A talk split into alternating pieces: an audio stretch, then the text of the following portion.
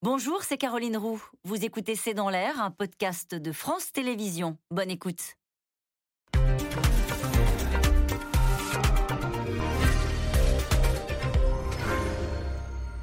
Bonsoir à toutes et à tous. Nous attendons vos questions SMS, Internet et réseaux sociaux pour alimenter notre discussion. Depuis le début du conflit, la ligne de la France est restée la même. Maintenir le dialogue coûte que coûte avec Vladimir Poutine. Mais à quel prix et pour quel résultat? Certaines voix dans les pays de l'Est ou même en Ukraine commencent à déplorer l'attitude de ces pays qui cherchent encore un compromis avec le maître du Kremlin ou à ne pas l'humilier, comme a dit au début du mois Emmanuel Macron. Hier, le président français a néanmoins annoncé de l'aide militaire en plus pour l'Ukraine après un entretien euh, de clarification, on va le dire comme ça, avec le président Zelensky. Le choix du dialogue avec la Russie n'a en tout cas pas permis d'éviter l'expulsion de 34 diplomates français de Russie ou d'obtenir des concessions de Moscou.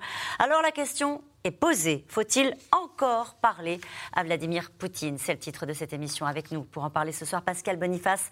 Euh, vous êtes directeur de l'Institut de Relations internationales et stratégiques. Citons ce soir la géopolitique tout simplement avec Anne Sénéquier aux éditions Erol. Pierre Arroche est avec nous ce soir. Vous êtes chercheur en sécurité européenne à l'ICER, à l'Institut de recherche stratégique de l'école militaire. Annie de Banton est avec nous. Vous êtes journaliste essayiste. Vous avez été conseillère culturelle à l'ambassade de France à Kiev. Vous avez été également correspondante à Moscou pour Radio France. Et puis je rappelle votre livre, L'Ukraine, l'indépendance à tout prix, chez Buchet-Castel. Enfin, Sylvie Berman, vous êtes euh, ancienne ambassadrice de France en Russie de 2017 à 2019. Vous êtes présidente du conseil d'administration de l'Institut des hautes études de défense nationale. Bonsoir à tous les quatre. Merci de participer à ce C'est dans l'air en direct. Je me tourne peut-être vers vous pour débuter cette émission, Sylvie Berman. 34 diplomates français exclus, ça traduit une montée en tension? Non, pas du tout, parce qu'en fait, ce sont des mesures de représailles. Ça se passe toujours de cette manière-là. Euh, il y a des échanges de bonne manière comme ça depuis. Ça, c'est les bonnes manières, du coup. Non, mais c'était ah des entrées. C'était euh, du temps de, euh, de l'Union soviétique, parce que beaucoup de diplomates, en fait, étaient membres, enfin, ou présentés comme tels sur la liste diplomatique, étaient membres des services, soit, soit militaires, soit le KGB. En fait, ça n'a pas beaucoup changé du, depuis que c'est la Russie et la France a décidé, dans un cadre européen, d'expulser 41 euh, euh, diplomates russes en deux fois. Les Russes, systématiquement, adoptent des mesures miroirs. Donc c'est ce qu'ils viennent de faire. Ça a pris un peu plus de temps que euh, d'habitude. Souvent, ça se faisait dans les dix jours. Et pourquoi maintenant j'ai connu ça. Pourquoi maintenant? Je ne pense pas qu'il y ait réellement de raison. Ils l'ont fait en plusieurs vagues. Il y a également les Espagnols et, et les Italiens. Ils ont peut-être commencé par les pays qui considéraient comme les plus hostiles, mais ce n'est même pas complètement sûr, parce que les Allemands euh, ont déjà été euh, expulsés. Mais encore une fois, moi j'ai connu ça, y compris euh, deux mois avant la visite du président Macron à Saint-Pétersbourg. Comment ça se passe dans ces cas-là? Vous êtes convoqué? Oui. Et alors, il se passe, vous êtes convoqué par qui et il se passe quoi? On vous dit alors, on est convoqué par le directeur général des affaires européennes, euh, la dernière fois, enfin, donc c'était en 2018. Euh, généralement, il est charmant. Je suis arrivée, visage fermé. Il me dit asseyez-vous. Et puis en fait, il ajoute ben, je vous dis de vous asseoir, mais ça durera pas longtemps. Alors il est vrai qu'il n'y en avait que quatre sur la liste. Donc il m'a lu, la liste euh, de ceux qui étaient concernés et en disant qu'ils ont eu des activités contraires à leur statut de diplomate, ce qui veut dire que ce sont des espions. Ce qui est bien évidemment totalement faux. J'ai naturellement protesté. Et puis la dernière fois, il n'avait que huit jours pour se retourner et pour pouvoir euh, quitter la Russie. Mais j'avais connu ça. Ce qu'on est obligé de faire. Parce que euh, ah les Espagnols rejettent l'expulsion. Ça veut dire quoi quand un diplomate dit nous rejetons l'expulsion bah, rejeter, ils peuvent la condamner. Ils peuvent pas, à partir du moment où eux-mêmes ont expulsé des, euh, des, Russes qui ont dû partir, je ne vois pas comment ils peuvent dire à des diplomates espagnols de ne pas quitter la Russie. Ils n'auront pas le, le choix de, de, toute façon. Ce n'est pas le, on est convoqué au ministère des Affaires étrangères, mais ce n'est pas eux qui décident. C'est en fait le FSB, c'est les services de, de renseignement. Et, euh, mais encore une fois, euh, ça se passe périodiquement et il n'y a pas une tension supplémentaire sur les diplomates à partir du moment où on leur demande de partir. Vous voyez ce que je veux eh ben, dire Pendant la semaine qui va suivre, il y a une tension Alors, ils sont suivis euh, ah ostensiblement par euh, le, FSB euh, dans toutes leurs démarches. Quand on travaille en Russie, il faut accepter d'être suivi par le FSB Oui, alors là, c'est fait de manière ostensible. Maintenant, euh, bon, il y a 30 ans, du temps du KGB, euh, c'était des méthodes plus artisanales. Aujourd'hui, il n'y a même pas besoin de suivre physiquement. Mais en tout cas, c'est ce qu'ils font. Pascal Boniface, c'est juste la réponse, au fond, à la décision qui a été prise par les, diplomaties européennes au début du mois d'avril. Ah oui, c'est un prêté pour un rendu et c'est systématique. Il n'y a pas que la Russie qui fait cela d'ailleurs.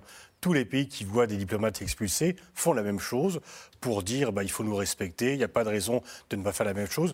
Généralement, c'est bien sûr une accusation d'espionnage. Est-ce qu'elle est fondée ou non Peu importe en tous les cas. C'est une expulsion sur ce motif-là. Et surtout, les Russes, comme les autres, veulent qu'il y ait une sorte de parité tu m'as expulsé autant de diplomates. Généralement, le nombre est un peu calibré en fonction du nombre de diplomates. Et qu'est-ce que ça change à partir du moment où nos diplomates ne sont plus en Russie? Est-ce que ça va compliquer le dialogue euh, avec, euh, avec les autorités russes? Parce que quand même, il y a les canaux des chefs d'État et puis il y a les canaux des diplomates qui continuent de se parler. C'est quand même une dégradation des relations. Quand, quand vous expulsez des diplomates, ça prouve que ça ne va pas très bien et que vous voulez envoyer un signal. C'est un signal qui est envoyé au pays et aussi aux opinions publiques. On n'est pas content de tel pays, donc on envoie autant de diplomates. Et forcément, euh, c'est moins facile après, parce que là, c'est quand même, je crois, le tiers des effectifs. Euh, s'il n'y a plus beaucoup de diplomates à l'ambassade, ça devient difficile de maintenir les contacts, d'avoir les informations, d'avoir les échanges. Donc effectivement, au fur et à mesure, le travail euh, bah, de, diplomatique normal est pas facile s'il y a un nombre de personnes de plus en plus réduit ce qui nous préoccupe ce soir, c'est justement la ligne, savoir si elle est interrompue ou pas entre euh, Vladimir Poutine et certains pays, dont la France. Euh, Annie de Menton, c'est pas un signal qui est très encourageant pour euh, les diplomates français et pour la diplomatie française d'une manière générale, qui a essayé depuis le début de, de, tenir sur cette ligne en disant il faut continuer à parler à Vladimir Poutine, il faut continuer à entretenir des relations. Oui, c'est vrai que c'est pas encourageant, mais en même temps, je dirais qu'il y a une conjoncture. Et visiblement, euh, depuis la prise de contrôle sur Mariupol, la Russie reprend des couleurs. Alors, est-ce que c'est un hasard, cet euh, échange euh, effectivement tout à fait usuel? Moi, j'aurais tendance à penser que pas tout à fait. Et qu'il y a quelque chose quand même d'une manière de réaffirmer sa position vis-à-vis des Occidentaux. Et j'en veux, pour, j'en veux pour raison aussi cette déclaration qui a été faite euh, sur Itartas d'ailleurs par un des, responsables russes en disant euh, ce sont les Occidentaux qui sont responsables de la crise humanitaire et euh, économique que nous devons affronter. Donc, il, désigne en interne les, les, responsables de ce qui est en train d'arriver. Voilà. Donc euh, il y a là quand même un petit retournement, bon, qu'on va sans doute réexaminer dans cette émission, mais il y a quelque chose où euh, euh, un essai de renversement de la vapeur, si je puis mm. dire. Est-ce que la France en particulier, je ne sais pas qui peut répondre à cette question, est, ciblée par les médias russes parce qu'elle est la France, parce qu'il y aurait eu des propos, ou est-ce qu'il y a d'autres pays qui le sont davantage? Elle est plutôt ciblée par les médias ukrainiens. Ah, les médias, que par les médias russes. Les, médias, russes ciblent les Américains, les Britanniques oui, bien sûr. En priorité. En première ligne. Oui, tout à fait. Pierre Arroche, sur cet échange euh, à la fois usuel et avec dans un contexte particulier euh, d'ambassadeur, au moment où on se pose la question de savoir quelle est l'attitude à avoir vis-à-vis de Vladimir Poutine. Et on va le voir au cours de cette émission, vous parliez des Ukrainiens, et pas seulement euh, qui nous reprochent de vouloir maintenir quelque part le dialogue avec lui. Oui, euh, je ne suis pas sûr que ça modifie fondamentalement la possibilité d'avoir un dialogue de haut niveau qui permet de désamorcer les crises, etc. Parce que de toute façon, j'imagine que l'activité de l'ambassade est quand même assez réduite en période de tension. Ils n'organisent plus des déjeuners et des soirées culturelles. Euh, bon, c'est aussi une période un peu compliquée. Ce qui est important, c'est qu'il y ait un dialogue. Euh, préventif. Les Américains aussi le font à un autre niveau. Hein. Il y a un dialogue continu entre le ministère de la Défense et puis euh, le département de la Défense américain. Les Américains et les Russes se parlent toujours Ah oui, oui, ils se, parlent, y compris au niveau, des, au niveau militaire. Et euh, si on repense à l'histoire, hein, l'histoire de la guerre froide, dans le fameux téléphone rouge, c'est exactement pour ça. C'est pas on arrête de se parler parce qu'il y a des tensions, c'est l'inverse. C'est précisément parce qu'il y a des tensions et donc un fort risque de malentendu et d'escalade non intentionnelle qu'on se parle pour éviter l'escalade, euh, l'escalade non intentionnelle pour éviter de mal interpréter ce que fait l'autre. Donc, et, aussi pour expliquer ce qu'on fait. C'est-à-dire quand on prend une décision, éviter qu'elle soit mal comprise, qu'elle soit vue comme peut-être trop agressive, on appelle l'autre en disant ne, ne, ne, ne surinterprétez. On appelle l'autre. Euh, à quel niveau on appelle l'autre? Parce que quand on est chef d'État et qu'on appelle l'autre, ça se voit, ça se mmh, sait, mmh. et ça raconte quelque chose. Alors, c'est une partie des, reproches qui ont été faits au, président français en disant certaines personnes ont dit, notamment des, leaders en, Europe orientale, mm. en Europe de l'Est, ça, ça, légitime Poutine, etc. Après, je pense que, comme on sait que la décision, elle est quand même très entre les mains de Vladimir Poutine, avoir euh, une, température régulière entre chefs d'État, parce que ce n'est pas euh, un, second couteau qui va appeler Vladimir Poutine. Donc il faut bien que ce soit un équivalent. Donc avoir aussi une température et puis être capable de faire passer des messages, ça a un sens. C'est, je dirais qu'il y, a, ce problème qui est un peu distinct de l'autre problème qu'on peut évoquer après, qui est comment envisager le futur euh, de la guerre, éventuellement sa résolution. Mais même d'un point de vue technique, je pense que ça a un sens, et la preuve en est que finalement d'autres le font, ça a un sens de ne pas couper le téléphone. C'est assez rassurant ce que vous nous expliquez. Euh, et je me tourne vers vous, Sylvie Berman. Ça veut dire que quel que soit le niveau de tension, c'est ce que dit à, l'instant Pierre Arroche, les diplomaties se parlent, les services se parlent, les ministres de la Défense se parlent oui, mais euh, ça a toujours été le cas. Alors la guerre, euh, par exemple, en Syrie, impliquait moins directement, mais à chaque fois qu'il y avait des frappes, il y avait des contacts. Il y avait des contacts très réguliers entre les Avant, pendant, après? Avant, pendant, après du chef d'état-major américain du chef d'état-major russe. Alors aujourd'hui, je ne sais pas, parce qu'on a un peu des doutes sur euh, euh, le sort de euh, Gerasimov. Mais oui, bien sûr, cela se poursuit. Puis vous ne pouvez pas complètement décider de ne plus avoir de relation pendant un an, deux ans, trois ans, et ensuite de prendre votre téléphone. Donc il faut créer cette relation et qui est utile le moment venu. Pierre Arroche disait, on imagine bien qu'il n'y a pas de réception culturelle en ce moment à l'ambassade de France en Russie. Qu'est-ce qu'ils font, euh, ceux qui restent sur place euh, en ce moment, dans une période de tension comme celle-ci? Alors je pense que bah, de toute façon, euh, il y a toujours l'analyse politique qui est bien évidemment euh, indispensable, mais c'est évident que ce euh, c'est pas au ministère des Affaires étrangères, avec un vice-ministre, un directeur, que les choses se décident en Ukraine. C'est vraiment au niveau de, Poutine, surtout cette guerre, mm. qui est vraiment sa guerre. Et donc le, seul véritable canal utile aujourd'hui, c'est celui-là. Et dans les expulsions, les Russes ont visé plus spécifiquement économiquement euh, les services en charge, par exemple, de l'aéronautique, parce qu'il y avait eu des sanctions dans l'aéronautique. Ils en ont préservé d'autres. Le consulat qui délivre les visas euh, a été moins touché. Enfin bon, voilà, il y a un, équilibre, mais c'est évident que sur le plan bon, économique, alors que les oligarques sont visés, que les entreprises se retirent, euh, il n'y a pas les activités qu'il y a habituellement. Alors ils ont été convoqués et priés de quitter la Russie. 34 diplomates français mais aussi des Italiens, des Espagnols sont priés de plier bagages. La réponse à une décision similaire prise par les Européens à l'encontre de la Russie en avril dernier. La France, qui met un point d'honneur à laisser ouvert le canal du dialogue avec Moscou et avec Poutine, et qui commence à être critiqué par certains pays de l'Est. Juliette Perrault et Erwan Ilion.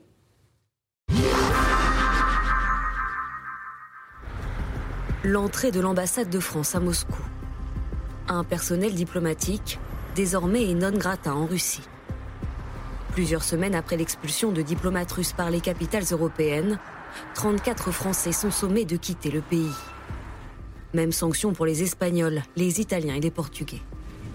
Le Quai d'Orsay a réagi dans un communiqué. La décision des autorités russes ne repose sur aucun fondement légitime. Nous ne pouvons que la déplorer. L'Espagne, de son côté, rejette l'expulsion de ses diplomates. L'Italie, elle, va plus loin dans les mots. C'est clairement un acte hostile en réponse à nos expulsions. Mais c'est aussi un acte hostile envers l'Union européenne. Une diplomatie quasiment à l'arrêt, à l'image d'un dialogue qui se crispe. Dernier appel en date entre Emmanuel Macron et Vladimir Poutine, le 3 mai. Énième tentative de médiation qui commence à agacer certains pays européens comme l'Estonie. Si vous dites que les discussions ne produisent aucun résultat, alors pourquoi lui parler Je ne suis pas dans sa tête ou dans les murs du Kremlin. Mais si tout le monde l'appelle, il ne comprend pas qu'il est isolé. Critique aussi d'un des premiers intéressés, le président Zelensky, ici à la télévision italienne. Il ne faut pas chercher une porte de sortie pour la Russie. Et Macron le fait en vain. Je sais qu'il voulait obtenir des résultats dans la médiation entre la Russie et l'Ukraine, mais il n'en a pas eu. Pendant ce temps sur le terrain, les combats se poursuivent à l'est du pays. Objectif pour les Russes, prendre Severodonetsk. Sur place, les habitants se font surprendre par les bombardements. Il y a des tirs tout le temps et des éclats d'obus qui volent partout. On peut entendre depuis le sous-sol. Alors on s'enferme et on reste assis. Quand les tirs deviennent vraiment forts et que tout se met à trembler, on s'assoit tous en cercle, on prend notre tête à deux mains et on commence à prier. Des civils épuisés et des combattants qui se rendent. À 300 km plus au sud, Mariupol et l'usine d'Azovstal. Pendant des semaines, les militaires ukrainiens ont lutté pour préserver la dernière poche de résistance de la ville. Aujourd'hui, ceux qui sont devenus des héros aux yeux de leur peuple capitulent, comme le montrent ces images du ministère de la Défense russe. Une reddition devenue inévitable, justifie Volodymyr Zelensky.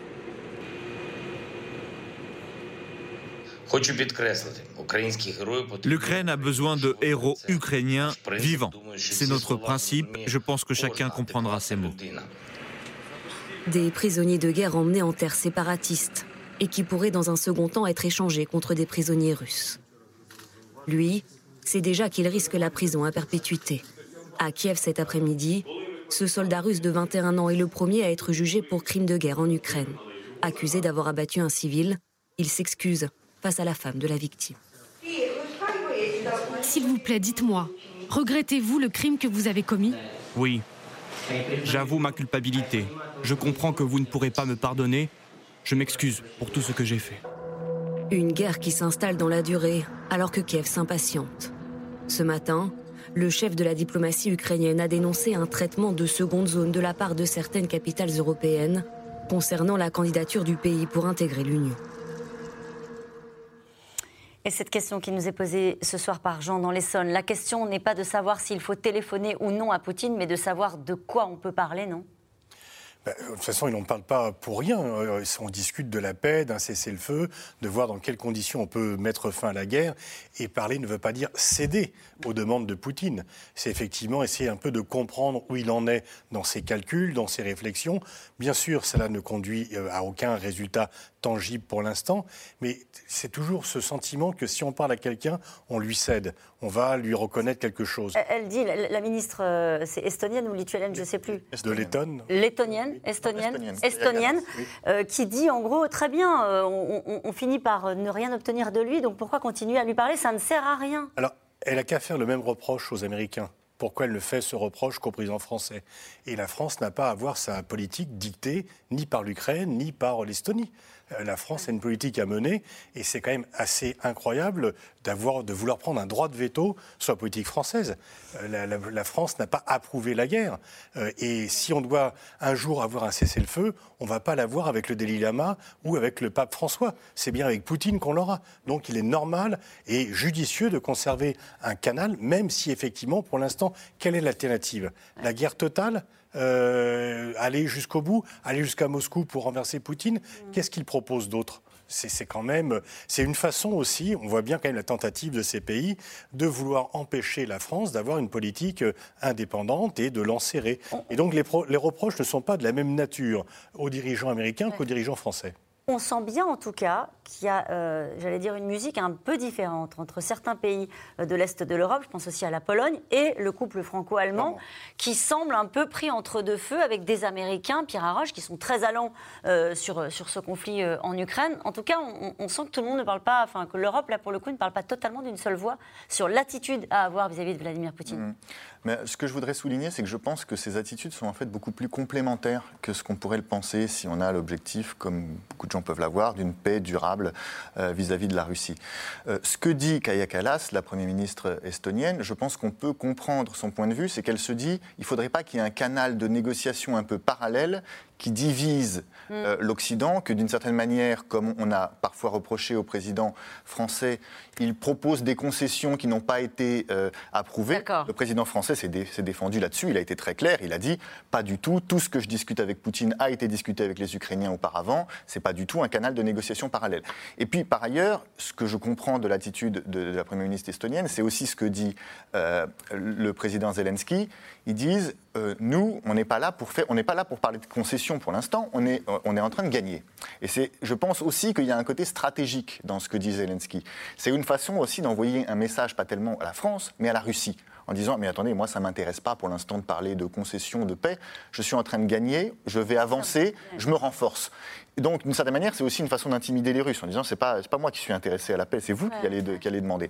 Donc je pense qu'il y a une complémentarité entre les deux parce que d'un côté c'est vrai qu'il faut que euh, in fine, la Russie soit punie pour ce qu'elle a fait. Et Kaya Kallas a, déclaré au New York Times, je crois, euh, si la, paix n'est pas assez pénalisante pour la Russie, alors la Russie se dira on peut recommencer dans un an, on peut recommencer dans deux ans, continuer la série après la Géorgie, la Syrie, etc. Et évidemment, il ne faut pas que ça se passe comme ça. Il faut qu'il y ait une sanction qui, qui pousse les Russes à se dire on a perdu quelque chose, on est, affaibli. C'est ce que dit le président de la République, puisque lui il dit il ne faut pas humilier. Oui, mais je pense que les deux sont importants. C'est-à-dire qu'il faut qu'ils soient pénalisés, parce que sinon, effectivement, ils vont recommencer. Mais les humilier et leur donner l'impression que finalement la paix est la pire des solutions, là, c'est les encourager à ne pas faire la paix du tout. Et en fait, à aller vers l'escalade. Ça va être difficile de convaincre les Ukrainiens euh, qu'il ne faut pas aller jusqu'au bout, parce qu'ils sont en train de se dire il faut même aller récupérer la Crimée. Ils la veulent, lui, l'humiliation de Vladimir Poutine. Ah, euh, l'enjeu, c'est d'éviter la situation dans laquelle euh, je pense, le, le fond, ce serait la, crainte d'une chute de régime. C'est la raison pour laquelle, parfois, à la télé euh, russe, on cite 1917. D'ailleurs, se dire, on va être dans un chaos tel en Russie que, finalement, ce que, ce que visent euh, les Occidentaux, c'est une Russie tellement affaiblie que le régime ne tient pas. Euh, c'est un peu ce, qu'on pouvait comprendre lorsque le, secrétaire à la Défense, Austin, disait affaiblir tellement la Russie qu'elle ne pourra plus jamais faire quoi que ce soit. Et donc, évidemment, il faut éviter que la Russie se dise mieux vaut tenter le tout pour le tout parce que la paix pour nous sera une catastrophe. Il y a, un compromis possible entre punir suffisamment pour qu'elle n'ait pas envie de recommencer, mais pas trop pour qu'elle n'ait pas non plus envie d'aller à l'escalade nucléaire. Et on voit bien que c'est sur le fil, je, me tourne vers vous euh, Sylvie Berman, euh, vous qui êtes diplomate, on voit bien que c'est sur le fil pour le président de la République parce que là il a pris euh, Volodymyr Zelensky au téléphone pour calmer un peu le jeu, parce qu'il n'avait pas non plus apprécié dans l'entente, dans la voix du président de la République, au moment où on parlait de l'adhésion euh, de l'Ukraine à l'Union européenne, de dire on va mettre en place une communauté, comment est-ce qu'il appelle ça Une, une européenne. Voilà, c'est ça, une espèce d'antichambre de, l'Europe pour les pays qui voudraient rentrer mais qui ne seraient pas totalement prêts. Ça n'avait pas beaucoup plu non plus euh, à Volodymyr Zelensky, donc il fallait calmer le jeu. C'est sur le fil. Oui, alors cela dit, ça a été mal compris parce que ce n'est pas une antichambre, c'est la possibilité, au contraire, pour les pays candidats de se rapprocher euh, dans l'immédiat de l'Union européenne. Euh, la, la, procédure d'adhésion, encore une fois, elle ne peut pas être accélérée. Ce n'est pas un, un, droit moral, ce n'est pas un cadeau. On est une communauté de valeurs, mais on est une communauté de droits aussi. Il y a l'acquis communautaire et il faut évidemment un rapprochement des législations des pays candidats et de l'Union européenne. Mm. Sur les questions de corruption, on sait très bien que l'Ukraine a un niveau assez élevé de corruption et euh, sur euh, la question de la, de la justice aussi. Donc ce n'est pas une antichambre. D'ailleurs, le président de la République a précisé euh, que cela ne préjugeait en rien l'adhésion. Par ailleurs, sur la notion d'humiliation et de revanche, je crois que ça ne porte pas sur l'immédiat, en fait, euh, il se réfère très clairement à 1918, euh, aux accords de, enfin au traité de Versailles, qui a humilié l'Allemagne et qui a suscité une revanche pire 20 ans après. C'est à ça qu'il faisait allusion et pas du tout à, à l'idée de ménager une porte de sortie, comme le dit Zelensky. Non, Zelensky dit le président Macron veut ménager une porte de sortie à Vladimir Poutine. De toute façon, c'est à Zelensky de décider. Au moment où il estimera que le rapport euh, de force sur le terrain est assez bon pour lui, mais où il ne risque pas de perdre davantage. Et c'est pareil pour la Russie. en réalité, euh, les cessez-le-feu n'interviennent qu'à ces moments-là. C'est qu'on a l'impression qu'on se parle depuis le début. On, vous l'avez bien expliqué les uns les autres pourquoi c'était utile de continuer à discuter, y compris avec Vladimir Poutine. Et pour quel résultat? Euh, Pour l'instant, c'est-à-dire, est-ce qu'on a obtenu des corridors humanitaires? Est-ce qu'on a obtenu des cessez-le-feu? Qu'est-ce qu'on a obtenu? Écoutez, c'est clair qu'il y a une ambiguïté et on ne peut pas l'effacer. C'est-à-dire, je suis tout à fait d'accord avec ce que disait Pierre Haroche, c'est-à-dire que les milieux bien informés, russes et ukrainiens, craignent depuis des années l'écroulement de la Russie, bien sûr. Soit l'éclatement du territoire, soit l'écroulement du régime qui ne soit pas euh, disons, corseté ou qui ne soit pas structuré, qui ne soit pas encadré. Voilà. Ça, ça fait partie, je pense, dans les, les, points les plus avisés des négociations, de la préoccupation. Maintenant, sur euh, les ambiguïtés, on ne peut pas dire qu'il n'y en a pas eu. Et c'est ça qui a terriblement gêné, je pense, les relations entre la France et l'Ukraine et entre la France et la Russie. Parce que parler, mais bien sûr, simplement ce sont des monologues qui durent indéfiniment. Monologue de Vladimir Poutine. Avec la traduction, euh, donc c'est une heure et demie, deux heures, deux heures et demie. À un moment donné, c'était tous les jours. Donc au bout d'un moment, c'est absurde. Et que c'est vrai que les résultats, on l'a bien vu au moment où Macron a fait une ouverture pour euh, l'évacuation de Mariupol, ça a fait un flop et ça n'a pas marché. Donc c'est vrai en plus, il y a eu des mots maladroits. de, la part de la France? Ah oui, la guerre fratricide, euh, ça. Quand il a refusé de parler de génocide, ça a beaucoup heurté les. Mais oui, c'est très mal passé. Il y a eu vraiment des, maladresses. Eh oui, mais je. Des maladresses. je, vois votre réaction, on y reviendra, bien sûr. Mais oui, mais enfin, la diplomatie, ça joue aussi sur les mots et sur les verbes et qu'ils soient bien employés. Hmm. C'est vrai qu'à à, l'époque, on, va en parler euh, dans un instant, et c'est vrai que ça avait été vraiment euh, très mal vécu par euh, les Ukrainiens, le fait que le président de la République dise ben non, on ne peut pas parler de génocide, là où le président américain, Joe Biden, l'avait fait donc, je, vois que vous avez réagi parce que vous considérez que ça ne peut pas être appliqué bah, à cette guerre. La Cour pénale internationale n'a pas déclaré qu'il y a un génocide. Il y a une enquête. Si elle le déclare, on verra. Mais ce n'est pas un pays qui décide comme cela. Et puis, bon, alors, Zelensky se sent un peu le vent en poupe, mais il n'a pas dicté l'agenda politique. Euh, dire euh, euh, quoi, il faut qu'on rentre tout de suite dans l'Union européenne, etc. Bah, c'est quand même pas aussi simple que cela. Le statut de martyr, effectivement, de ce pays et surtout de sa population est un sujet que l'on doit reconnaître, mais ça ne donne pas un droit imprescriptible immédiat à rentrer dans l'Union européenne. Il y a quand même des procédures à suivre que tous les autres pays ont suivies. Et mm. par ailleurs, l'état de la gestion de ce pays ne leur permet pas de rentrer immédiatement dans l'Union européenne, sauf à avoir un coût énorme et ne pas savoir où l'argent va passer. Donc en fait, Zelensky, euh, se sentant fort de l'appui américain, qui effectivement Biden reprend. Et du soutien européen quand même. Du soutien européen, du, oui, mais ce soutien européen est un soutien dans la guerre contre la Russie. C'est pas un soutien européen pour toutes les demandes qu'il peut faire, y compris l'adhésion express à l'Union européenne. Et, puis, certains en Ukraine voudraient bien aller euh, jusqu'à Moscou. Donc là aussi, euh, il faut voir jusqu'où on peut le, soutenir. Oui, pour l'aider dans sa guerre de défense contre la Russie, pas si ça devient une guerre offensive pour aller... C'est un sujet? Ah oui. Oui, parce qu'on voit bien que le débat euh, est ouvert, que les choses tournent de plus en plus mal militairement pour la Russie et que donc euh, l'Ukraine est passée euh, d'un pays qui risquait son existence au tout début de la guerre à un pays qui estime, certains pensent qu'ils peuvent récupérer, y compris la Crimée. Et donc effectivement, il faudra bien qu'il y ait un compromis entre Russes et Ukrainiens parce que soit on dit c'est un pays qui va dicter les conditions de la paix, mais on sait très bien qu'un pays, quand il dicte à l'autre les conditions de la paix, cette paix n'est pas durable, parce qu'elle est rapidement remise en cause. Et effectivement, un effondrement de la Russie, on a vu l'effondrement de la Russie dans les années 90. Mm. On a eu toutes les peurs par rapport à cela. Où sont les armes nucléaires? Est-ce que la mafia prend le pouvoir, etc. Donc euh, les changements de régime provoqués par une guerre n'ont pas donné jusqu'ici des résultats très positifs. Pierre Arroche, vous voulez dire un mot? Alors je trouve quelque chose qui est très intéressant derrière tout ce débat, c'est qu'il y a quelques semaines encore, la question c'était comment aider l'Ukraine à se défendre, comment faire en sorte que l'Ukraine ne soit pas écrasée. Et maintenant, ce qui est extraordinaire, c'est que le débat, c'est sur la victoire ukrainienne. on, entend bien sûr le, secrétaire général de l'OTAN qui dit euh, l'Ukraine peut gagner cette guerre. non seulement on dit elle peut gagner cette guerre, mais c'est une chose de le dire euh, pour essayer de s'encourager, mais on essaye de faire des scénarios et on, est en train de commencer à se disputer sur quels, sont, quels devaient être les, termes de cette victoire. Et ça, c'est intéressant. Si on pense à la Première Guerre mondiale, puisque vous avez, fait, vous avez parlé de la fin de la Première Guerre mondiale, les Alliés euh, étaient très unis pendant toute la guerre, et puis au moment du traité de Versailles, on a commencé à entendre ces différents sons de cloche.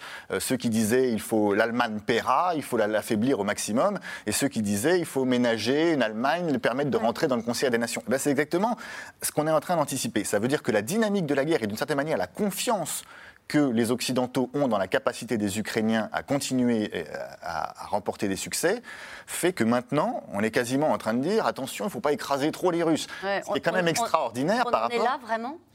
Je ne sais pas, ce sont des anticipations. Et quand on anticipe. Mais ce que je trouve intéressant aussi, c'est que on commence aussi à se demander pour quels sont les objectifs qu'on poursuit. Au tout début, quand on a commencé à, mettre des sanctions économiques, à, mettre un soutien militaire, moi j'avais posé la question à certains officiels, mais euh, voilà, sans qu'on le dise publiquement, qu'est-ce qu'on veut? On veut revenir au statu quo du 23 février, on veut revenir aux accords de Minsk, on veut revenir à 2014. À quoi on veut venir? Et c'était pas très clair, parce que dans, au moment où l'Ukraine était en position défensive, on n'avait pas besoin de regarder ce, genre de problème. Aujourd'hui, on commence à en parler. Alors, qu'est-ce que ça veut dire? Vous avez la réponse à ces questions? Comment Aujourd'hui, vous les avez, les réponses à ces questions bah, Non, mais effectivement, on commence, on, on, commence à se poser la question euh, et à, débattre. Alors, mais est-ce qu'on les soutiendrait aussi pour attaquer la Crimée? Mais alors, en même temps, on a, on a sanctionné la Russie pour la Crimée, donc euh, il faut aussi les encourager et, à la Et c'est vrai qu'on a commencé ces, émissions, quand on parlait de la diplomatie au début, qui essayait de se mettre en mouvement pour euh, arrêter la guerre. On s'est dit quelles sont les concessions que pourrait faire l'Ukraine. donc, la neutralisation de l'Ukraine, le Donbass, des territoires qu'elle pourrait céder. Aujourd'hui, j'imagine que dans le cœur des, des discussions et des négociations, on n'est plus du tout dans le même rapport de force, peut-être avec vous, sur cet aspect diplomatique. Oui, mais d'ailleurs, ce n'est pas nous qui en parlions, c'était euh, Zelensky. Bien sûr. Parce qu'il pensait que le rapport de force ne serait pas en sa faveur. Il a fait des propositions écrites à la Russie et où il proposait effectivement la neutralité, euh, le gel du statut du Donbass pendant 15 euh, ans. Et maintenant, il refuse ces concessions puisque les Russes disent euh, on a répondu à vos, propres suggestions et vous n'en voulez plus. Alors pourquoi il n'en veut plus? Parce qu'il est en train de reprendre l'offensive et de penser qu'il peut gagner la guerre avec les armes américaines. Mais Bon, à un moment donné, encore une fois, il faudra euh, retrouver pour les uns et les autres la raison et essayer de trouver euh, un accord. On n'en est pas là. Pour le moment, on est euh, sur le. Est-ce qu'il faut que le président de la République aille en Ukraine? Alors, à votre avis, est-ce que justement pour un peu apaiser les relations, on a vu que c'était parfois un peu crispé avec les Ukrainiens, est-ce que c'est nécessaire que la France et peut-être l'Allemagne aussi euh, se rendent en Ukraine Alors, je pense que oui, mais je voudrais revenir à ce qui a été dit sur euh, le génocide. En réalité, euh, ça ne correspond pas à la Convention sur la répression, sur la prévention et répression contre le génocide, que les Américains d'ailleurs avaient voulu refuser d'appliquer au Rwanda, qui est un vrai génocide. Là, bon, c'est des propos politiques en réalité de, de, Joe Biden. Et quand le secrétaire général des Nations Unies est allé en Ukraine, qu'il a vu euh, les atrocités, euh, les crimes euh, de guerre, peut-être crimes contre l'humanité. Il n'a jamais repris ce terme-là. D'accord. donc. donc, du coup, c'était une erreur du président américain? Ah ben, je pense que c'est une erreur du président américain. Parce et sur, le, sur, ma question, sur la visite d'Emmanuel Macron en Ukraine, Emmanuel Macron, oui, je, je pense que euh, dans la mesure où beaucoup se sont rendus en Ukraine, je pense que le moment est venu pour lui euh, d'y aller. Alors il a dit je ne vais pas y aller pour rien. Mais c'est aussi pour afficher une solidarité et euh, je pense que c'est important aussi. Vous êtes d'accord avec ça? Oui, effectivement, parce que son absence euh, se fait remarquer. En même temps, euh, le président ukrainien avait refusé la visite du président allemand en disant non, je ne veux pas vous hum. voir. Donc on sait qu'à la fois c'est dans le symbole, parce que euh, ça complique les choses. le Kiev devient l'endroit où il faut être pour être pris en photo. C'est le chancelier allemand, il dit si c'est uniquement pour avoir une photo opportunité. Il faut avoir quelque chose à annoncer? Oui, euh, effectivement, il faut que ça soit un peu près. Ceci étant, si l'absence de visite devient un prétexte pour mettre en cause la solidarité, il faut retirer ce prétexte. Mmh. En tout cas, il a demandé pardon, mais cela n'a rien changé. La prison à perpétuité, on l'a entendu tout à l'heure, a été requise cet après-midi pour le, le, jeune soldat russe de 21 ans accusé d'avoir tué un Ukrainien de 62 ans euh, de sang-froid. 10 000 cas de crimes de guerre ont été identifiés. Les équipes de C'est dans l'air ont été à la rencontre de ceux qui ont subi ces exactions. Reportage Barbara Steck, Léa Dermidjian, Stéphane Lopez et Christophe Roquet.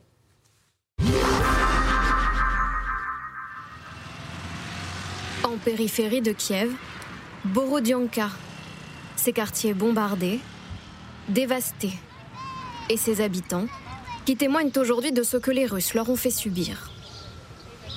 Rostik travaille dans l'industrie pétrolière. Dès le premier jour de l'invasion, il s'engage dans les forces armées. Sa famille s'est réfugiée à l'étranger. Lui reste ici et tente de conserver les souvenirs. Il y a eu une explosion ce matin à 8 heures. C'est pour ça que je range les photos. Parce qu'à chaque explosion, les photos tombent. Aux alentours du 23 mars, il est arrêté par les Russes. 12 jours de détention, de torture. Il nous tabassait avec une matraque, puis avec des sortes de lattes, comme celles qu'on trouve en dessous des matelas. Et il portait des gants tactiques renforcés pour donner des coups de poing. Et ça, c'était leurs trois techniques préférées sur moi.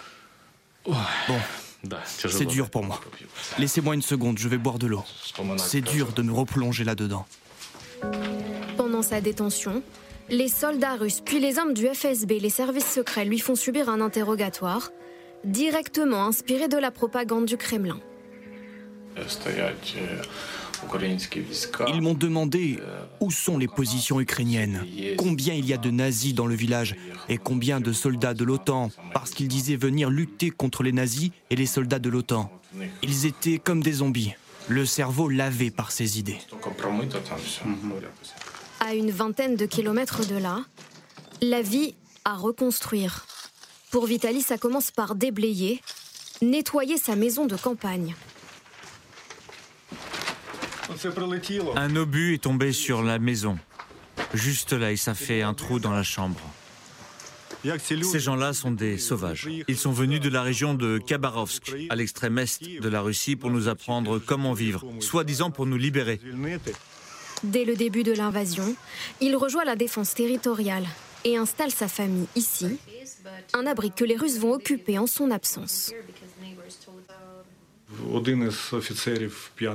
Un officier a dit à ma femme, je veux parler à ta fille, elle est très belle. Ma femme a eu très peur. Elle a commencé à le distraire en lui disant qu'elle allait lui préparer à manger. Il lui a répondu qu'il n'avait pas faim, mais qu'il voulait boire. Au bout de trois bouteilles de vin, le soldat s'écroule. Des hommes alcoolisés qui pour certains abusent des femmes, des jeunes filles. Les femmes qui ont subi ces viols, elles ne veulent pas parler. On n'arrive pas à les convaincre. Moi, je connais personnellement deux femmes qui ont été violées. La mère et sa fille de 17 ans qui étaient vierges. Des soldats russes, ivres, ont forcé la porte de leur maison. Ils étaient quatre. Ils ont violé la mère et la fille. Quand les officiers russes l'ont su, un médecin de l'armée est allé voir ces femmes et leur a donné quelques pilules en leur disant que c'était pour ne pas avoir d'enfants. Borodianka, les Russes sont partis, mais les traces de leur violence demeurent partout, dans tous les esprits. Retour chez Rustic, qui nous raconte son évasion. C'est lors d'un transfert qu'il saute du camion qui le transporte. Attendez deux secondes.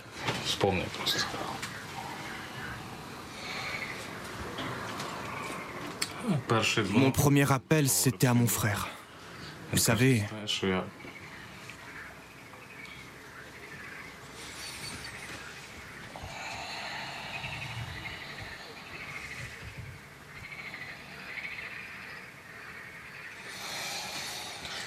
Les hommes ne sont pas censés pleurer, c'est ça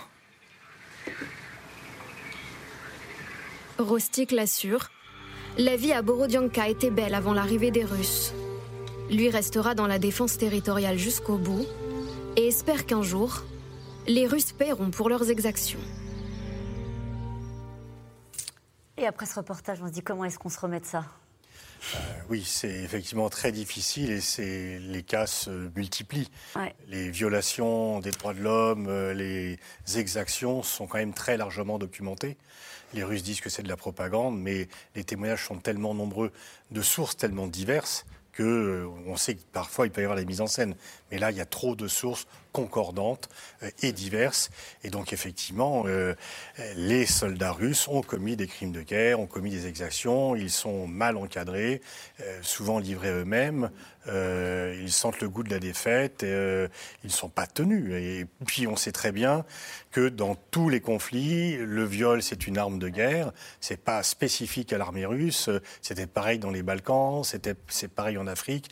Vous mettez des hommes armés face à des femmes désarmées, c'est, euh, ça arrive euh, très fréquemment, c'est dans l'histoire, et euh, effectivement, il y a le sentiment d'impunité qui Alors oui, ces exactions. Et en même temps, il y a eu ce procès. Oui. Mm. C'est le premier, enfin en tout cas c'est le premier qu'on a, auquel on a assisté, puisque c'était filmé et que ça a sans doute été rediffusé dans le monde entier.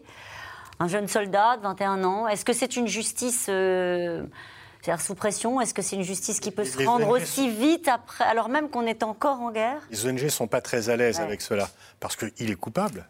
Il, est il le dit lui-même. Il le dit lui-même. Euh, et il n'est pas le seul qui est coupable, mais la rapidité, la mise en scène, il y a quand même une opération de communication euh, mm. qui est très très forte. Alors ça correspond effectivement à un besoin de justice ou de vengeance de la part des Ukrainiens, mais on est un peu mal à l'aise par rapport à cette image-là. Euh, la justice est parfois trop lente, là, elle est peut-être trop rapide. Annie de Banton, ils en ont besoin, les Ukrainiens de les voir ces images et d'entendre euh, ce qui ressemble à c'était le réquisitoire, la prison à perpétuité.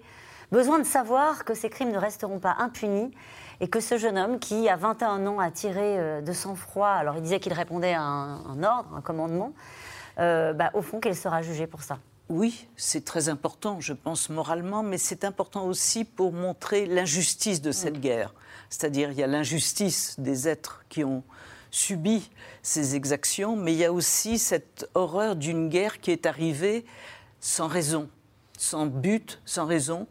Et, donc, tous ces témoignages, finalement, euh, contribuent à, à, documenter ce plus vaste question qui parcourt la population, qui se demande pourquoi, pourquoi ça nous est tombé sur la tête. Voilà. Euh, ce que je trouve intéressant, c'est la phrase qu'on a entendue à la fin, les Russes paieront. Et ça fait un lien avec ce qu'on disait tout à l'heure sur la perspective de la victoire. Parce que dire que les Russes vont finir par payer, c'est aussi une façon de dire que à la fin, ils n'auront pas gagné et qu'on va leur demander des comptes mm. sur ce qu'ils ont fait. Un peu à la façon de l'Allemagne après la Seconde Guerre mondiale ou ce genre de choses.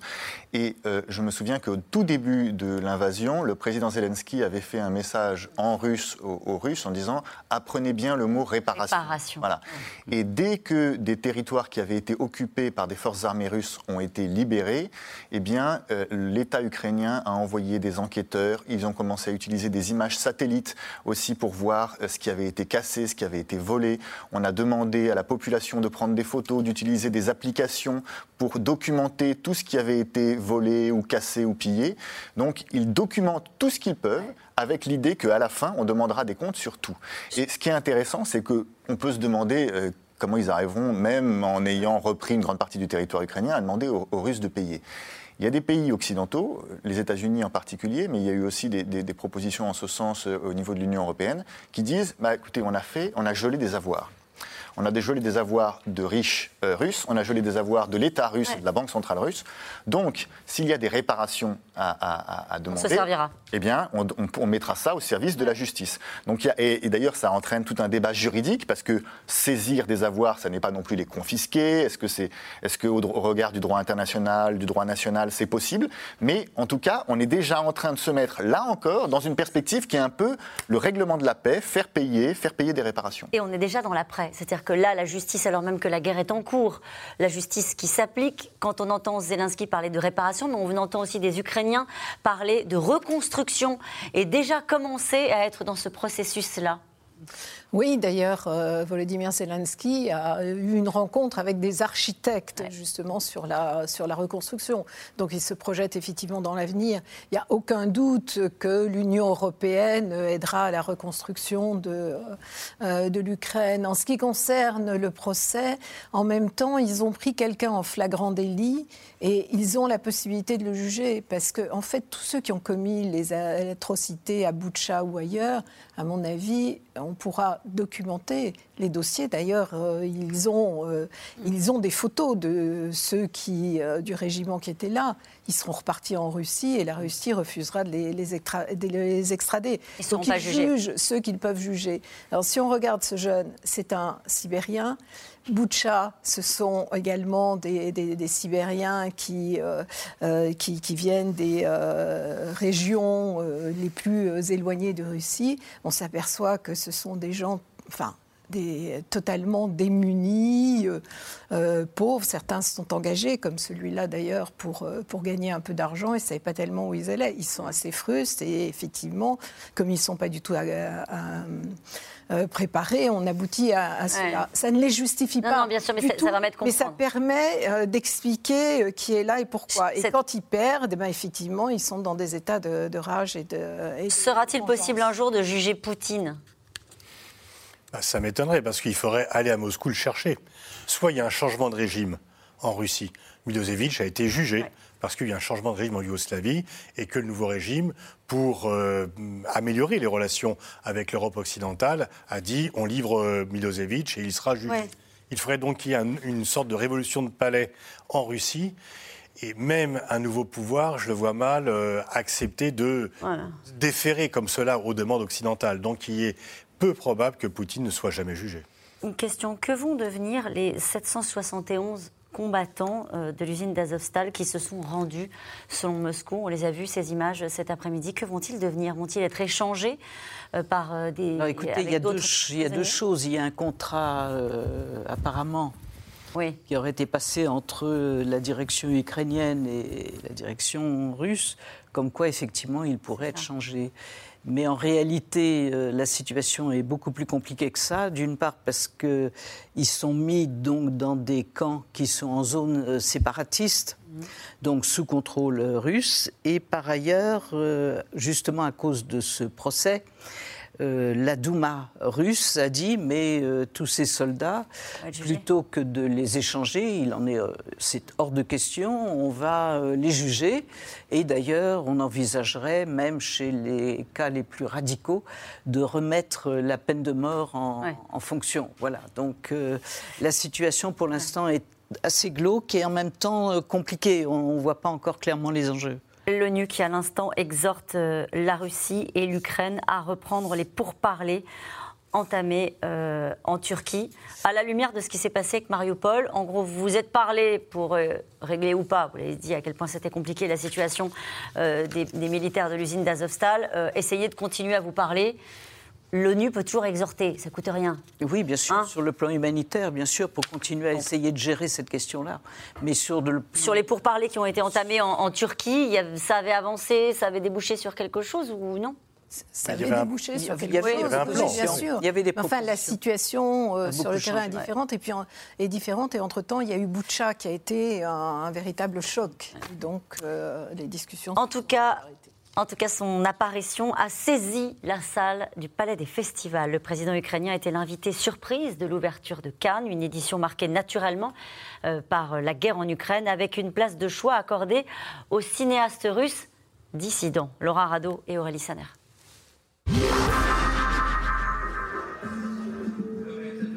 Clap d'ouverture mardi pour le 75e Festival de Cannes. Le retour des paillettes et du glamour sur les marches avec un invité de marque lors de la cérémonie d'ouverture. Volodymyr Zelensky, depuis Kiev, dans sa tenue habituelle kaki, pour donner une tonalité très politique à la soirée. Chaque jour, des gens meurent. Ils ne vont pas se relever après le clap de fin. Et qu'est-ce qu'on fait maintenant? Le cinéma va-t-il se taire ou va-t-il parler? S'il y a un dictateur S'il y a une guerre pour la liberté, là encore, tout dépend de notre unité. Alors, le cinéma peut-il rester en dehors de cette unité? L'ancien acteur devenu chef de guerre parle le cinéma pour capter son auditoire et montre ainsi que le conflit en Ukraine se joue sur tous les fronts, y compris sur la scène artistique. Message reçu 5 sur 5 par les dirigeants du festival. On pense qu'il faut quand même, nous, peut-être parce que c'est plus facile, essayer de faire la part des choses euh, entre, euh, entre les Russes qui prennent des risques, encore une fois, euh, à résister à la parole officielle, à ceux qui veulent dénoncer ce qui se passe, et puis évidemment en affichant, c'est la position du festival, un soutien absolu et non négociable au peuple ukrainien en soutien au peuple ukrainien. Aucun représentant officiel russe n'est autorisé sur la croisette cette année. Place donc aux dissidents, comme le cinéaste russe Kirill Serebrennikov, choisi pour ouvrir le bal de la compétition avec son film La femme de Tchaïkovski. À l'issue de la projection, standing ovation pour l'opposant à Vladimir Poutine. C'est important pour moi de répéter cette phrase. Non à la guerre. Je suis absolument convaincu que la culture et les gens de la culture peuvent faire en sorte que cette guerre cesse. En pleine guerre, les artistes jouent consciemment leur rôle d'instrument de soft power.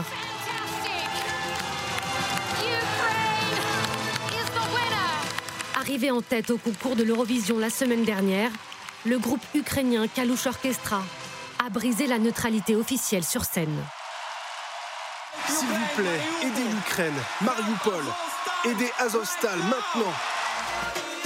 Diffusé au lendemain de leur couronnement, leur clip tourné dans les ruines de Boutcha et d'Irpin est un hymne à la résistance. Et là encore, le président ukrainien, passé maître dans l'art de la communication, s'est emparé de cette victoire pour faire passer son message. Notre courage impressionne le monde, notre musique conquiert l'Europe. L'année prochaine, l'Ukraine accueillera l'Eurovision. Les chanteurs prévoient de revendre leur trophée, estimé à un demi-million de dollars, pour récolter des fonds en soutien à leur pays. L'argent, nerf de la guerre. Eux aussi l'ont bien compris. Dès les premiers jours du conflit, l'actrice Mila Kunis, née à Kiev, s'est lancée avec son mari Ashton Kutcher dans une collecte de fonds. À la clé, 35 millions de dollars d'aide humanitaire. Aujourd'hui, je ne me suis jamais sentie aussi fière d'être ukrainienne. Et moi, je n'ai jamais été aussi fière d'être mariée à une ukrainienne. Ce qui s'est passé en Ukraine nous a dévastés. Il n'y a pas de place dans ce monde pour une attaque aussi injuste contre l'humanité. Lui s'est même rendu sur place, en Ukraine. Fin mars, l'artiste français JR a déployé une fresque monumentale de 45 mètres près de l'opéra de Lviv. Visible depuis le ciel, le sourire d'une fillette réfugiée en Pologne une œuvre éphémère dans une guerre qui dure. Ça compte ça aussi, euh, non? Oui, Ce genre de soutien pour le peuple ukrainien. Ça, ça, mobilise, alors ça fait plaisir aux Ukrainiens qui ne se sentent pas seuls, qui ne se sentent pas abandonnés. Euh, ça mobilise, mais en même temps, ce sont des communications qui sont étanches. C'est-à-dire que ce type de communication ne va pas. Ça n'arrive pas jusqu'à la Russie. Voilà. Et donc, on mobilise ceux qui sont déjà mobilisés pour l'Ukraine. Ceci étant, si ça met un peu de baume sur les plaies des Ukrainiens, c'est toujours bon à prendre. Mais voilà, il y a quand même une sorte de rideau de fer. Zelensky le maître de la communication. Justement, il y a cette question. Euh, Zelensky n'en fait-il pas trop avec la communication? Ne devrait-il pas tenir une négociation pour que cette guerre prenne fin? Euh, je trouve que la façon dont il agit est intéressante parce qu'on voit qu'il essaye d'atteindre les opinions publiques parfois même en court-circuitant un petit peu les leaders. On l'a vu évidemment quand il a refusé la visite du président de la République euh, allemande. Il n'hésite pas à critiquer, à distribuer les bons points et les mauvais points aux, représentants officiels des autres pays, donc à agir de façon un petit peu peu diplomatique, et en revanche à s'adresser directement alors, au Festival de Cannes, aux étudiants de Sciences Po, au Parlement. Euh, et en ciblant à chaque fois son message, hein, en trouvant à chaque fois quelque chose qui touche au cœur de son auditoire. Et ce qui est clair, c'est qu'il se dit l'opinion publique occidentale, c'est clé pour moi. Parce que le soutien en termes d'armes, le soutien des sanctions, les hommes politiques, les, femmes politiques des, pays occidentaux, ils vont le faire si c'est populaire et ils vont avoir peur de le faire si c'est impopulaire. Donc toucher directement les opinions publiques, c'est essayer d'avoir ces, garanties qui font qu'in fine, l'Ukraine peut euh, effectivement espérer la victoire. Donc pour lui, c'est stratégique. Et puis, je, je voudrais rebondir aussi sur cette histoire de rideau de fer ce que je trouve intéressant, c'est qu'on a parlé beaucoup d'une déglobalisation en termes économiques. Alors, euh, on, se coupe économiquement, on se coupe d'un point de vue financier, l'euro, le dollar deviennent des monnaies politisées. On peut aussi assister à une forme de démondialisation culturelle. C'est-à-dire ce n'est pas simplement l'euro et le dollar qui deviennent politisés, mais c'est effectivement la chanson, c'est le cinéma, c'est le sport. On a parlé euh, à un moment aussi des, des compétitions sportives.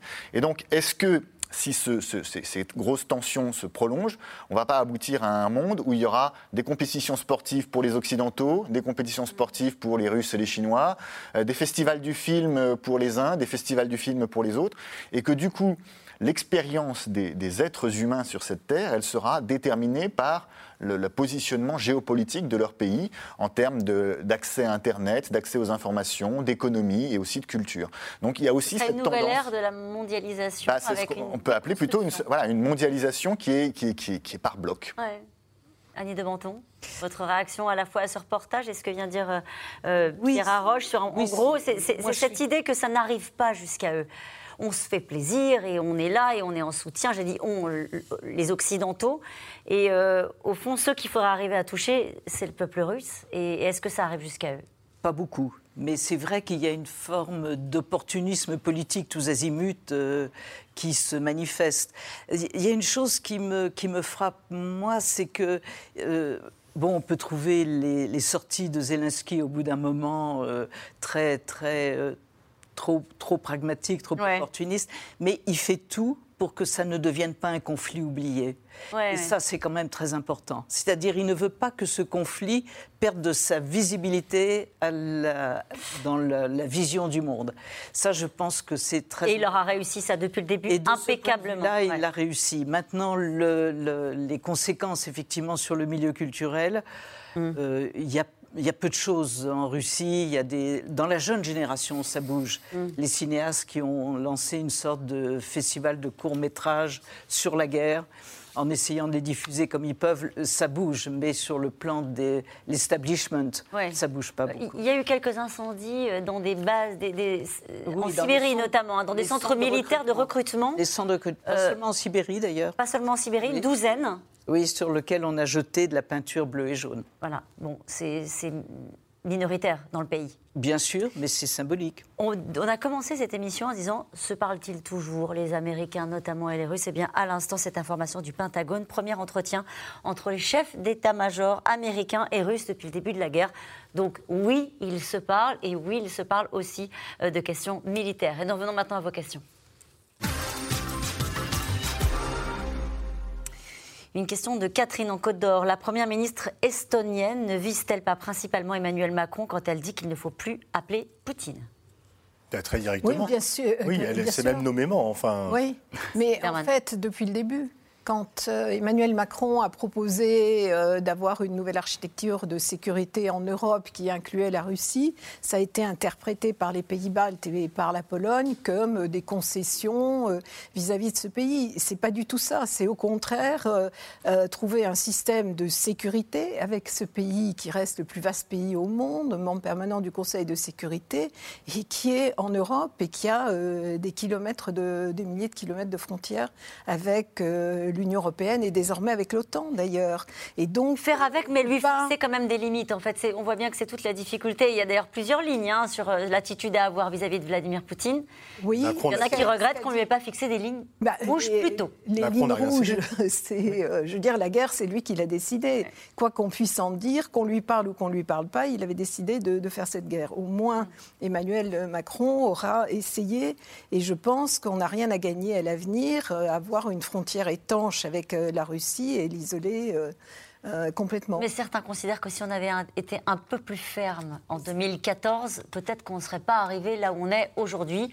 On l'entend aussi cette version-là. Oui, effectivement, hein. et peut-être que si les accords de Minsk avaient été réellement mis en œuvre, euh, la guerre n'aurait pas eu lieu. Euh, ne plus lui parler, euh, ne serait-ce pas pire que de continuer à lui parler?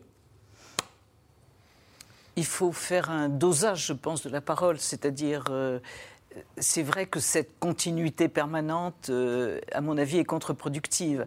S'il y avait un long silence et puis tout d'un coup un long coup de fil, peut-être que ça aurait un sens que n'a pas cette espèce de proximité euh, un peu ambiguë.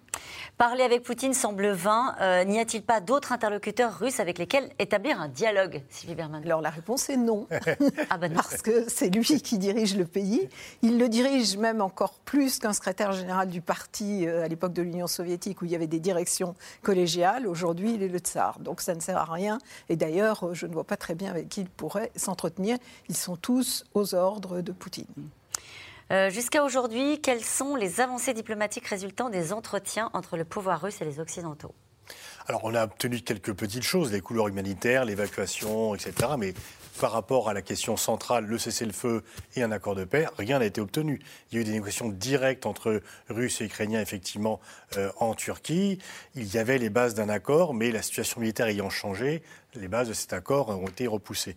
Donc, en fait, ce qui a été obtenu, c'est des concessions très mineures euh, par rapport à l'objectif central qui serait au moins d'obtenir un cessez-le-feu qui semble loin encore. Macron compte-t-il se rendre prochainement à Kiev? Vous avez un petit peu répondu tout à l'heure, ce serait bien qu'il le fasse. Voilà ce que vous aviez dit. Et je pense que ça sera fait euh, certainement avant le deuxième tour des élections législatives. Euh, oui, vous êtes d'accord avec ça? Il y a des chances. Il y a des chances. Allez, avec les Allemands ou tout seul? Ah, je ça aurait du sens. Seul, ça, aurait du sens de le faire avec. Euh, ça aurait du sens. Pourquoi ça aurait du sens de le faire avec les Allemands pour, pour, exprimer une position commune franco-allemande qui a été très critiquée, une solidarité aussi. Et il y a quand même une approche commune de la France et de l'Allemagne par rapport aux questions de sécurité. Mm. Ça renforcerait la donne de chacun.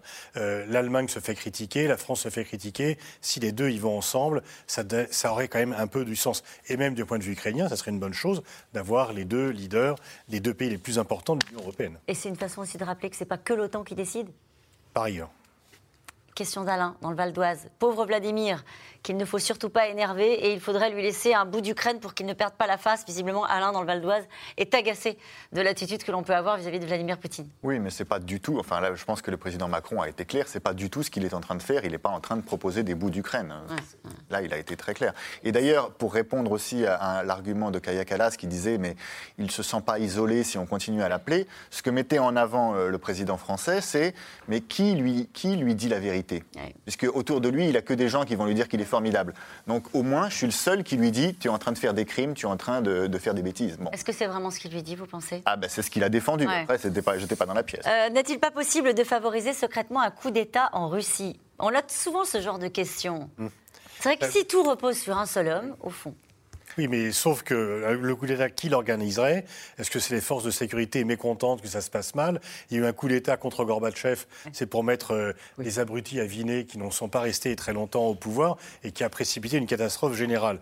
Donc, euh, je pense que Poutine se méfie. Le scénario rose où on change de chef et tout devient formidable. On a déjà essayé par le passé, hein, ça. ça.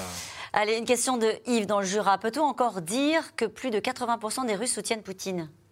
Oui, parce qu'il euh, y a euh, un euh, couvercle mis sur l'information, c'est l'information d'État. Alors de temps en temps... Oui, récemment encore. Hein. Récemment encore, vous avez un colonel en retraite qui a dit des, choses tout à fait étonnantes. Vous avez une journaliste sur la, chaîne 1 aussi, mais c'est très minoritaire. Ce colonel, je ne vais pas arriver à prononcer son nom, je vous le laisse, vous le connaissez, il dit la situation ne peut qu'empirer pour l'armée russe, à la télé russe, qui est une télé sous influence.